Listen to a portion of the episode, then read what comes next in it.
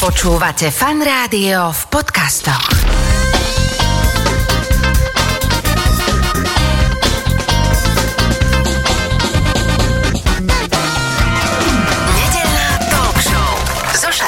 Počúvate fan rádio nedelnú talk show. V tejto chvíli už oproti mne sedí môj dnešný host číslo 1 v rámci dnešnej nedelnej talk show. E, Vysoká štihla voňavá Natália Gápľovská. Ahoj, pekne s tým ekčenom, vitaj. Ahoj Šarkan, príjemné dobré ráno všetkým. Tak som si trošku akože ripol do toho Gápľovska, viem, že úplne nemusíš ten mekčen tam. Uh, odkiaľ si Natália ty vlastne? Ja som už z Bratislavy, ale moja mamina pochádza zo Zlatých Moraviec a otec je z Komárna.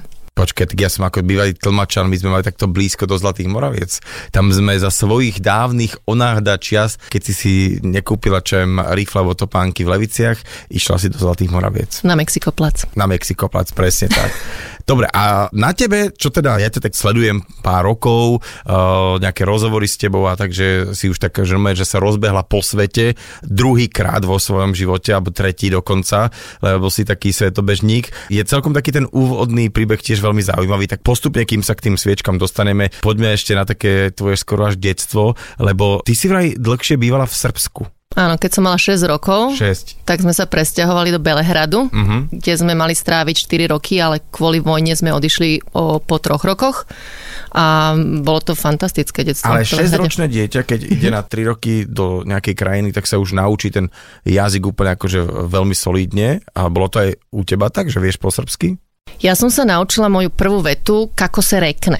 Kako sa rekne? Kako sa rekne Ako sa ovo. povie? A presne tak. A hrávala som sa vonku s deťmi a ukazovala som prstom na všetko a pýtala som sa, kako sa rekne ovo. Ovo je toto? Aha. Aha, okej. A deti ma učili a za dva týždne si pamätám, že som začala vlastne rozprávať po srbsky. To je perfektné. A prídeme k, neskôr k tomu, že tá srbština sa ti aj e, v živote ďalej zišla celkom, čo som teda počul, nejakú takú urban story. A vrátili ste sa naspäť. Ty si fakt, že keď som ten úvod dal, že vysoká štihla, voňavá, opalená, tak všetko tam sedí, lebo cestuješ veľa e, za svetielkom, si vysoká a a k tej vôni, k tomu prídeme samozrejme, ale teda ty si aj celkom skoro začala s modelingom? Ani neskoro. Ja až Nie? v 18 po maturite. Ja A som tak vlastne to je pravda, to dnes nie je neskoro, to, to už je neskoro. to už za zenitom. No. Hej, hej, hej, už, už takú staršiu do ligy, že model senior, hej, ťa poslali. No čiže začal si cestovať kvôli modelingu, ty si tak ako si prerušila taký nejaký gap, si si spravil medzi strednou a ďalšou školou. A kde všade si bola? A ako dlho si sa tomu venovala? Ja som začala v Paríži, tam ma zobrali rovno na Fashion Week, takže tak hneď z hurta do vody a plávaj a potom som pokračovala Miláno, Londýn a tu som sa motala po Európe, kým som išla nejakú Áziu, Kuala Lumpur, Tokio a potom New York, Los Angeles, No Južná stačí, Afrika. dobre, lebo akože tu má, máme na to len hodinu, takže každom prípade uh, mňa skôr zaujíma tá dĺžka, lebo ty si to robila koľko rokov? 12. 12. A toto je teda celkom, keď začneš v 18 a ešte plus 12, tak celkom taký úctyhodný čas. To je v podstate už aj hokejisti niektorí akože to zavesia uh, uh, na to, že modelky. Tak je to taký ten život na cestách. Bola si skôr tá, tá že uh, luxus ťa tak nejako že objal, alebo ťa bavilo skôr to presúvanie a tie nové kultúry, noví ľudia, to, čo vidíš? Skôr ten život v zahraničí, tým, že každá tá krajina bola úplne iná, ale ako diametrálne odlišná, či už kultúrou, jedlom, zážitkami, ľuďmi, všetkým, tak vždy to bolo o niečom inom. A aj keď som sa vrátila, teda tá práca ma úprimne naozaj vôbec nebavila, tak vždy tam bolo nejaké lákadlo, na čo ma dostali, že poď skúsiť ešte túto destináciu, tam si nebola, bude to tam úplne super. Hmm. No a ja som sa že nechala nachytať a teda väčšinou tam bolo naozaj dobré, čo sa týka nejakých tých zážitkov okolo práce, okrem tej práce. No. Ty si teda bývalá modelka. Dobre, vieme, že mm, táto práca sa asi nedá robiť veľmi dlho a aký si mala ty vlastne taký svoj ďalší plán? Nás sa všetci pýtali tak počas toho modelingu, že čo budete robiť potom. Ako keby mm. bol teda život počas a potom je nejaký potom, afterlife. A ja som vedela, že niečo príde. Ja som po troch rokoch modelingu prestala, išla som študovať na vysokú školu a management, business tuto v Bratislave na City University, čiže všetko po anglicky a tam sme robili také tie business plány a business projekty, kde sme rozmýšľali nad tým vlastným podnikaním nejakým a tam som začínala rozmýšľať o tom, že možno, že to niekedy v budúcnosti Keď raz budem bude. veľká. Tak budem Keď pani narastiem. podnikateľka. No dobre, a nebudeme sa o tebe dnes rozprávať ako podnikateľke, ak dovolíš, ale skôr ma teraz zaujíma samotný ten uh, subjekt, teda tie sviečky, ale ako ťa to vôbec napadlo, že prečo toto? Ono to prišlo veľmi prirodzene, spontánne tak, že ja som tušila, že niečo mi spadne z neba, čo budem cítiť, že to je to práve v čom sa chcem realizovať. Ja som chcela niečo tvoriť. Niečo, čo bude niekam smerovať, čo bude dobre, čo bude ľuďom robiť radosť, čo bude kreatívne, zaujímavé a bude to tak ako keby hmatateľne niekam smerovať a ja sa s tým budem môcť hrať doslova do, do rôznych rozmerov. Že to nebude ako modeling prázdne, kde našim výsledkom bola fotka, prehliadka a koniec. A tieto Ale to sviečky... tiež vie ľudí potešiť, vieš, je tam kopec emócií, je to svojím spôsobom trošku umenia v tom, ale jasne, áno, je tam aj teda taký rozmer, že zase ruku na srdce, no. No tak áno, keby si mňa poznal, tak ja som najspokojnejšia v teplakoch a v jednom svetri, takže akože pre mňa tam tá tak moda... ako teraz sedíš, hej, hej. pre mňa tá moda naozaj nemala až taký význam.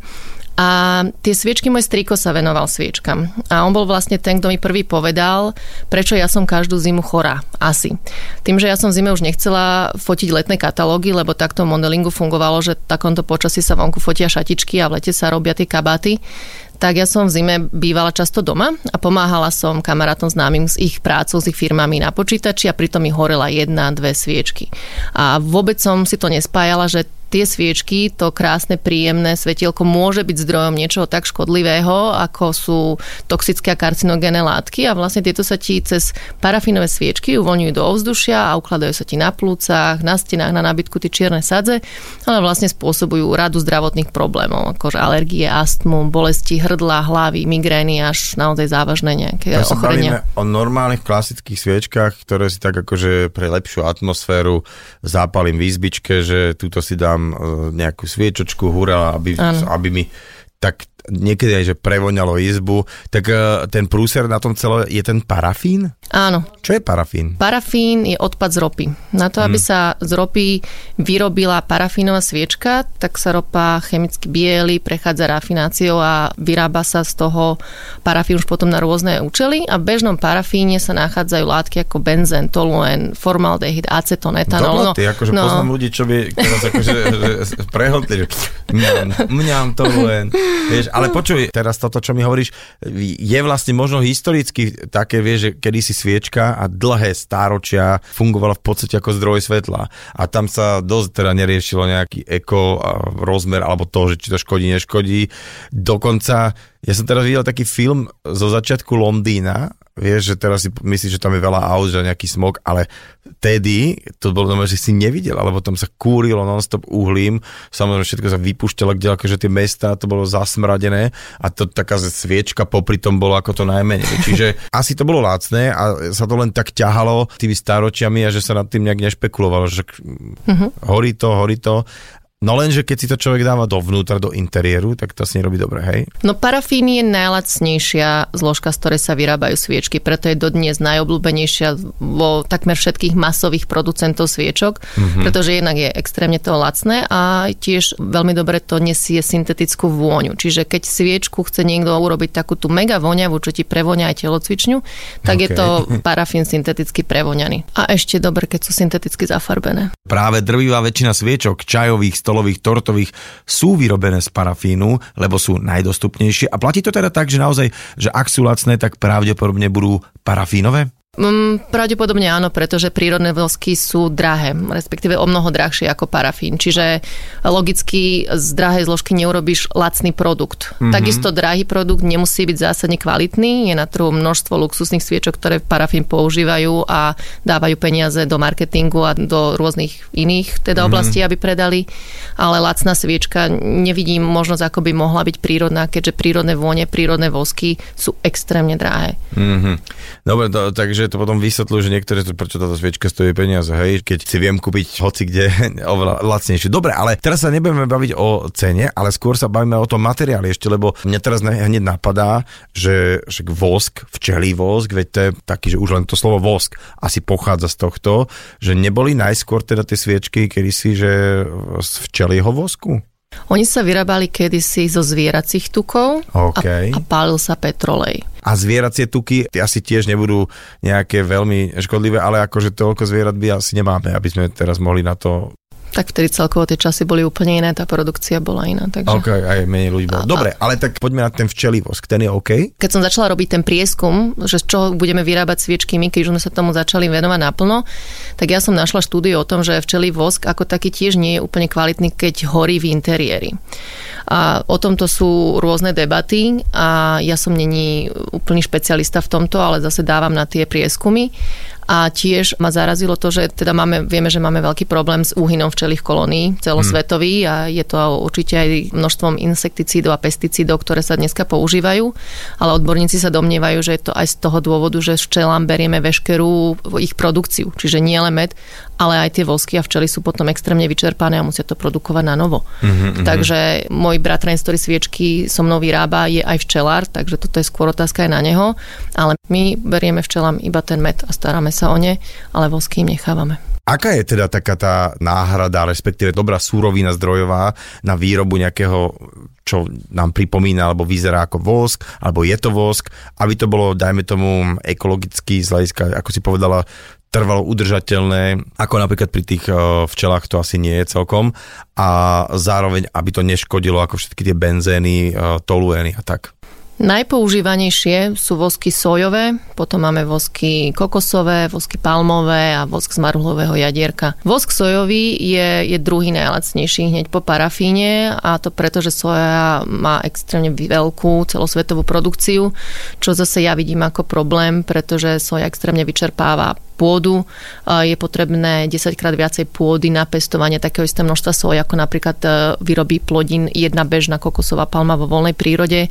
Túto pôdu treba každoročne obrábať. Zase insekticídy, pesticídy, znižuje to biodiverzitu. Soja je geneticky modifikovaná, čiže opäť ja nevnímam soju ako ekologickú plodinu ale čo sa týka produkcie prírodných sviečok, celosvetové soja má najväčšie, najväčšie zastúpenie. Uh-huh. Čo ja tam vidím ešte ako problém je, že soja je veľmi masná, čiže ona potrebuje prímesy, aditív a prípadne ju zmiešať s inými voskami s vyšším bodom topenia, ktoré ju trošičku stúžia, pretože sojový vosk sám o sebe je natoľko masný, že jednak by nevedel poňať tie, tie vonné oleje, uh-huh. vytáralo by sa z toho až také jazierko, alebo by vyhárala tá sviečka príliš rýchlo. Á, čiže toto môže byť problém ten soja, alebo teda vôbec toho vosku, že je príliš mastný, hej? Áno, on má veľmi nízky bod topenia, čiže tie sviečky sú meké a, mm-hmm. a výrobcovia to väčšinou riešia tým, že to buď znova primiešajú s parafínom, potom sa to volá akože wax blend, smesi voskov alebo Okay. podobne, alebo budú to nejaký vegetable waxes, čo môže byť zase zmes v soje a rôznych iných voskov, ktoré to nejak stúžia.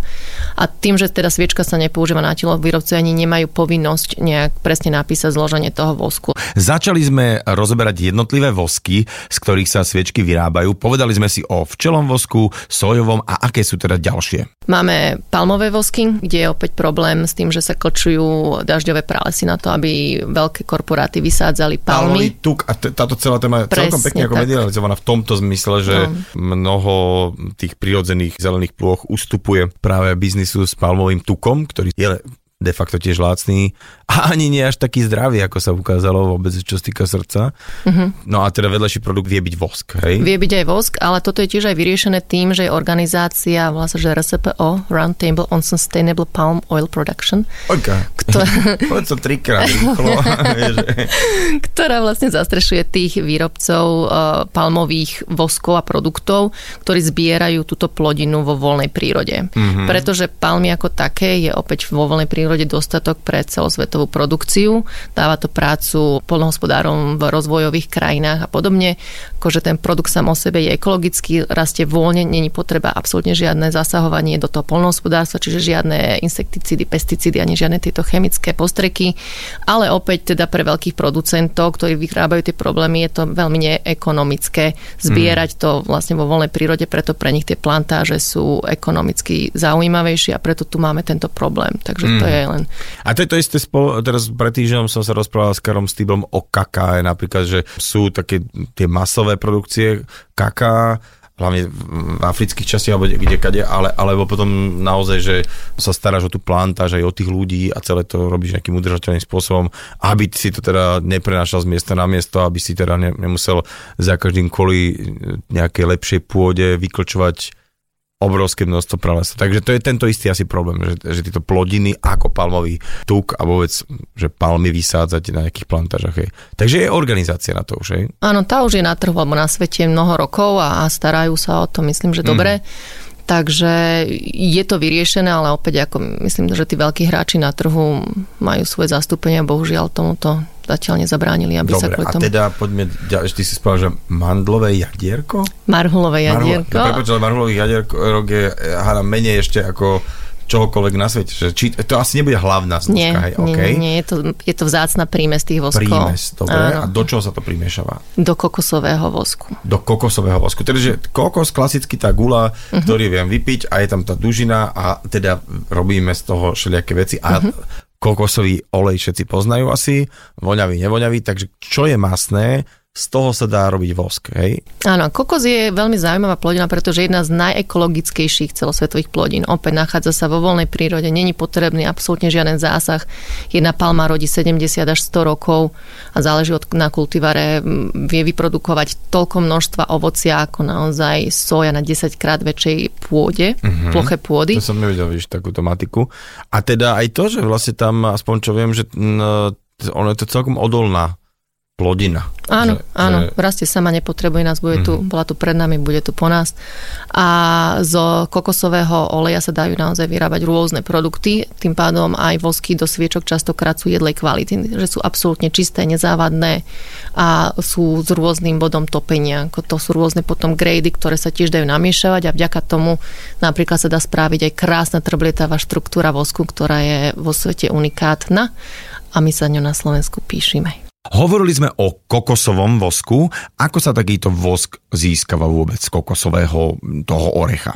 Každý sa vyrába trošku iným spôsobom, ale v podstate je extrahovaním pevných čiastočiek vlastne z toho oleja. Uh-huh. A podľa toho, akú, aký systém zvolia, približne ak sa vyrába maslo. Môžete okay, to okay. predstaviť takto jednoducho. Že... A čím uh, viacej sa to dehydruje, tým má vosk vyšší bod topenia a, a menšiu olejnatosť. Čiže, Čiže máme vosky, ktoré sú... Suchší, áno, máme vosky, ktoré vyzerajú ako maslo, ktoré si krájame. Uh-huh. Máme vosky, ktoré sú až úplne len granulky vlastne. A my ich vieme potom na namiešavať v rôznymi spôsobmi, aby sme dosiahli to, čo chceme. Čiže dá sa to porovnať, že dostaneš nejaký matroš, z ktorého vedia byť akože normálne udržateľné sviečky, akorát ten benzén a to len tam nemáme. Nie len to, ja už keď som išla robiť niečo, tak som chcela robiť niečo úplne inak. Nechcela som robiť to, čo už na trhu je a to, čo robia všetci. Takže som sa snažila namiešať receptúru, ktorá bude lepšia v mnohých oblastiach. To znamená sviečky, ktoré horia trikrát dlhšie ako bežné sviečky, vďaka ich vyššiemu bodu topenia, ktoré horia jasnejším plameňom ktoré majú trblietavú štruktúru, ktoré nedymia, ktoré sú zdravotne nezávadné, neškodia alergikom, astmatikom, deťom, sú vhodné pre senzitívnych ľudí. Proste išla som už tou cestou, poďme robiť bežné veci lepšie. A snažila som sa každý detail obyčajnej bežnej sviečky vylepšiť. Je sranda, pritom taková blbosť. Vieš, že sviečka, myslím, že to už je vymyslené, nejaké máš zápalky, alebo proste niektoré veci, však to už je. To, to hádam, nie. Čiže, čiže sviečka z kokosu a z kokosového teda vosku vie byť takto, že eko a ako sme sa bavili, že dá sa aj tá udržateľnosť za tým je, že v podstate ten materiál akože na, na výrobu asi bude, alebo respektíve netreba to pesticiovať, nie, to, nie sú na to nejaké plantáže, OK. A ako je to s tom, keď sme sa pamätáš, zbavili o tej telocvični a o tom, že vieš prevoňať s dobrou parafinovou, benzénovou, toluenovou sviečkou, ideálne ešte zafarbenou um, celú telocvičňu. Ako sa to správa, keď sa do toho dávajú rôzne ešte tie voňavé vecičky? A čo sa vlastne dáva do sviečok, aby voňali? Do sviečok sa dáva čokoľvek od čistých prírodných esenciálnych olejov, čo mm-hmm. je mhm. dneska dosť rarita, hlavne kvôli ich cene. Tieto oleje sa používajú najmä na telo, alebo sa dajú aj používať. Ale väčšinou sa používa žiaľ syntetika a ich syntetické náhrady kvôli ich cene. Takže hoci veľa sviečok chce byť a možno aj sú z udržateľných a zdravotne nezávadných surovín, tak napriek tomu kvôli tej cenovej dostupnosti sa musí v údzovkách niekde trošku ubrať na kvalite a použiť sa syntetika, ale asi je to lepšie, ako keby celá tá sviečka bola e, rovno syntetických surovín. Naozaj teraz v tejto dobe, hlavne keď je to svetlo také čoraz jeho menej, je zima, bývame doma, tak si tie sviečky tak nejak prirodzene viacej pálime, robí nám to dobrú atmosféru. A teda, už sme sa rozprávali aj o tom svetle, že to svetlo je trošku aj iné ako bežné nejaké umelé svetlo, má v zásade až taký terapeutický charakter a dá sa povedať, že keď to ešte pekne vonia, uh, predsa len existuje aromaterapia, tak taká zapalená sviečka môže človeku vlastne aj tak pomáhať? Ak sú tie sviečky namiešané z naozaj kvalitných vodných olejov, ktoré obsahujú aj vysoký prímes prírodných esenciálnych olejov, uh-huh. tak vtedy to môže mať naozaj terapeutický účinok v tom, že nás to môže buď povzbudiť e, svieže sviečky, alebo tie svieže také citrusové vône, korenisté vône, alebo naopak večer zrelaxovať, rôzne také tie tlmené, zmyselné vône, alebo prípadne až uspať nejaká levandula, alebo eukalyptus. Uh-huh. No a keď sú tie sviečky namiešané kvalitne, tak je to naozaj príjemné a, a je to na taký prvý očuch, že nám tá sviečka nevadí, že nemáme tú potrebu, keď nám sviečka horí po 20 minútach ju zhasnúť alebo otvoriť okno. Mm-hmm. Takže v tomto by som dala skôr, že nech si každý dá sám na seba a na, a na svoj vlastný nos, že čo mu to povie, pretože nevieme sa zaručiť za to, čo výrobcovia do tých sviečok dávajú, ale taký ten základ je tom, že keď ti to vadí, tak ti to asi nerobí dobre. Asi nerobí dobre. A teraz presne ako keď človek ide, dajme tomu nejakú raz za čas nejakú dobrú masáž a sa ho pýtajú, či tam chce citrus, levandolu, toto, to. Takže prirodzene každý máme nejakú tú svoju vôňu, ktorú máme radi pri nejakom relaxe, čiže uh, dá sa asi nájsť, že takáto vôňa to, to tam je, zároveň to pekne horí, dlho to horí, takže uh, vie to byť celé aj takto. Lebo vieš, bavíme sa o takých tých veciach, ako napríklad minulý týždeň kakao, ešte by som tak rád uh, hovoril o maku do Vianoc a, že, a tí sviečky k tým Vianociam totálne patria. Ja si myslím, že každý počas tých Vianoc jednak ten adventný veniec, akože tam každá rodina minimálne 4 uh, pustí do svojho ovzdušia a potom ešte vôbec tie Vianoce, keďže všetci spomalujeme trošku, už sa začneme načgávať a pozerať rozprávky, takže tá sviečka niekde v rohu stále horí. Takže uh, to si mi dala celkom chrobáka do hlavy v tom zmysle, že nemusíme tam uh, tie benzény a tolueny takto dávať do svojho ovzdušia a môžeme sa orientovať aj na kvalitné a teda, ako no, vidíš, to je sranda, že aj slovenské o, v zásade už svetové nejaké takéto produkty. Dobre, Natálka, nebudem ťa zdržovať, o, hovorila si, že máš málo času, viem, že cestuješ zase niekam do tepla, tak ďakujem ti veľmi pekne. O, mojim dnešným hostom bola Natália Gabrielská, žena, ktorá stojí za kvalitnými a zdravotne nezávadnými sviečkami. Pekný deň a vlastne pekné Vianoce. Ďakujem, príjemný zvyšok dňa všetkým a naozaj tiež veselý predvianočný čas.